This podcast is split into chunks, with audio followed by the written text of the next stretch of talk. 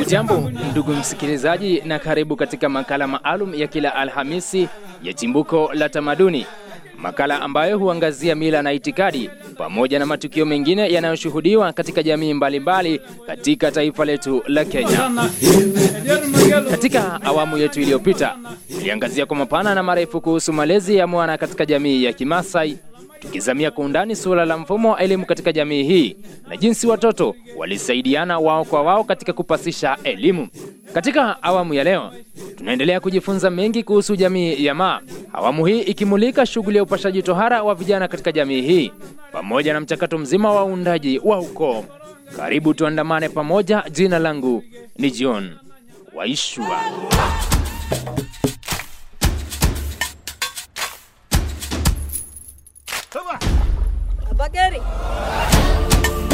Kila adinasi duniani huanza maisha yake akiwa hafahamu chochote, akiwa hajielewi wala hajitambui ni lipi linaendelea katika maisha yake.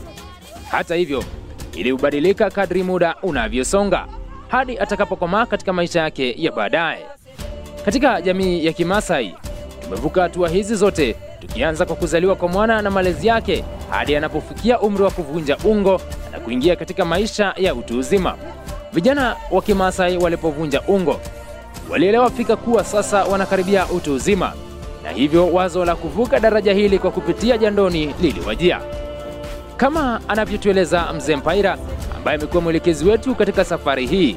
Vijana wa Kimasai walipofikia umri fulani, walianza kutuma ujumbe kwa wazee katika jamii hii huwa wanafaa kukaribishwa ukubwani. Haya waliweza kuyafanya kwa kutoa baadhi ya majukumu yaliyoonekana kuwa ya watu wazima na kuanza kuyatekeleza. Majukumu haya yalijumuisha mambo kama vile kuwapeleka mifugo malishoni, hasa nyakati za kiangazi, uwindaji wa wanyamapori vilevile masuala ya ulinzi wa jamii. Sasa vijana wavulana wanaanza kuonyesha kwamba sasa wamekuwa watu wazima na wako tayari kuchukua jukumu la kulinda jamii, na wanaanza kuona namna, wanaanza kufanya nini. Kitu cha kwanza wanaanza kufanya, asubuhi wanaamuka, wanapeleka ng'ombe machungani, wanarudisha kukiwa na wakati wa ukame, anapeleka kwenda kutafutia nyasi bila sasa kuiti, ku, ku, ku, ku, kuomba ruhusa kutoka kwa baba. Sasa wanaanza hata wao wenyewe kutengeneza kundi lao, wanaenda kupigana na simba, wanaenda sasa, wanaanza kuwa kuonyesha dalili ya kwamba sasa sisi tumekuwa watu wazima na tunataka sasa ku, tuko tayari kulinda jamii. Sasa hapo wanaanza kuwa na mkuki, anaweza kuwa na simi, anaweza kuwa na michale eh, na anaweza kuwa na marungu. Baadhi ya mambo mengine ambayo vijana hawa walipaswa kutekeleza yalitokana na mafunzo waliopokea moja kwa moja au kwa kuwatazama wazee au wanaume wengine katika jamii wakiwa wanatenda. Mafunzo haya yalikuwa kiungo muhimu sana kwao kabla ya kupashwa tohara, kwani walifaa kuyategemea katika maisha yao ya baadaye. Mafunzo haya yalijumuisha maswala kama vile kuwatibu au kuwachinja wanyama, kuunda silaha, pamoja na kujua jinsi vipande vya nyama vilifaa kutolewa na makundi yaliyofaa kula vipande hivi, jambo ambalo lilifanywa kwa umakini mkubwa, kwani kulikuwa na malipizi kwa lolote lililoenda mrama. na hapo basi anajifunza hata kuchinja na achinje vizuri sana na anagawa nyama yote na kila nyama anajua eh, kulingana na Wamasai kila nyama ina wenyewe ambao ni sehemu yao ya kula. Kwa mfano sasa, hii kidari hiyo ni ya vijana, mbafu ni ya hawa watu vijana tuseme, kama kama ni mra- kitu kama hicho. Sasa hii mguu wa nyuma, hiyo sasa ni ya wazee. Sasa matumbo, ini, nini, hiyo ni ya kina mama, na pia kwa ni tofauti kwa ng'ombe na kondoo. Kwa hivyo unaona, lazima ajue hii nyama tutafanya tuta, tutakata wapi, na lazima akate vizuri inavyostahili ili asije akaharibu sehemu nyingine. Na kama ni kutengeneza kuchoma, anachoma vizuri sana isiungue. Ikiungua itabidi utoe, utoe kondoo ingine kama ni kondoo.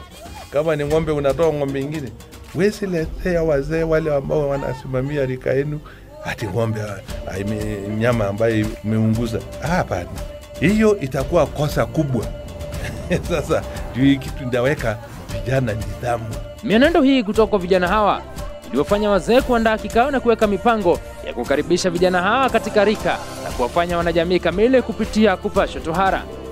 Viongozi wa kipekee waliteuliwa watakaosaidia wazee hawa katika kufanikisha majukumu haya. Ni katika kipindi hiki pia ambapo wanajamii hawa walianza matayarisho ya kuwapumzisha Morans waliokuwa wakihudumu na kupata kundi jipya la vijana barobaro watakaotoa jukumu la kulinda jamii dhidi ya hatari zozote zile na pia kuendeleza majukumu yote ya Morans katika ukoo. wanaanza sasa kuchukua yale majukumu ambaye wazazi walikuwa wanachukua au wanataka pia kuiga vile warani wanavyofanya. Maana yake sasa ni kujiandaa kwamba hata wao pia wamekuwa wanataka kuwa warani. Sasa wanataka kuwaondoa wale ambao ni warani wakati huo katika sasa ile eh, hali ya urani. Kwa hivyo wakati huo sasa wanaanza ku, kuiga hivyo. Umoja yao ni sasa wanaanza kwe, kuwa katika nyimbo kutunga, kutunza nyimbo ambaye wanasifu hii rika yao na kuweza kukejeli wale ambao ni rika ambayo yu- yuko, iko mbele yao. Kwa hivyo sasa, katika ile hali ya kukejeliana, sasa pia wanajaribu kuonyesha kwamba hata wao pia wanaweza kutenda ile kazi. Vijana hawa walikusanywa katika idadi zao na mchakato wa kuwaidhinisha kama watu wazima ulianza. Mfumo huu ulijumuisha utoaji wa mafunzo kwao, kuwasaidia katika uteuzi wa viongozi wao kupitia hafla maalum na mwishowe kupelekwa jandoni.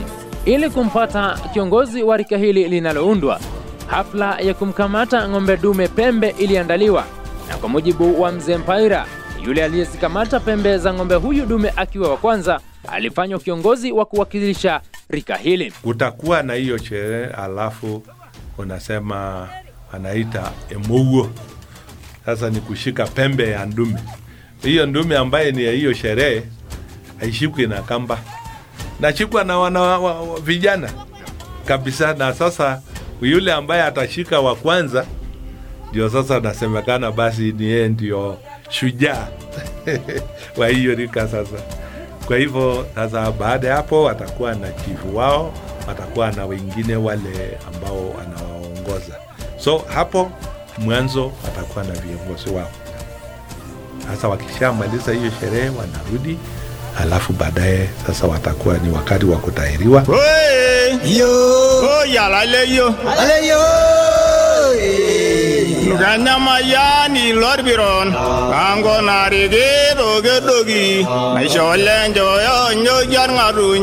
Ibo lol video lenge meida. Ne kuanga buge sa sil. Kwa hatua hiyo, ndugu msikilizaji, naomba kutia kipumuo katika makala haya ya Chimbuko la Tamaduni siku ya leo. Ila katika awamu yetu ijayo tutakamilisha safari hii kutalii utamaduni hili la upashaji tohara katika jamii ya Kimasai pamoja na mabadiliko yaliyoshuhudiwa katika tamaduni hii kadri miaka inavyosonga. Tupatane juma lijalo, majaliwa yake Karabana, tuendelee kujifunza mengi kuhusu tamaduni zetu.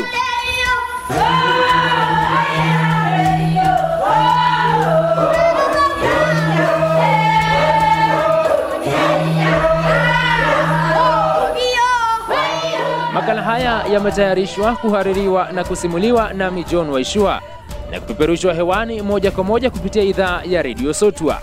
Shukrani za dhati kwa mwalimu Joseph Olempaira kwa mchango wake mkubwa katika kufanikisha makala haya. Kwa niaba ya wahusika wengine wote, nasema kwa heri ya kuonana.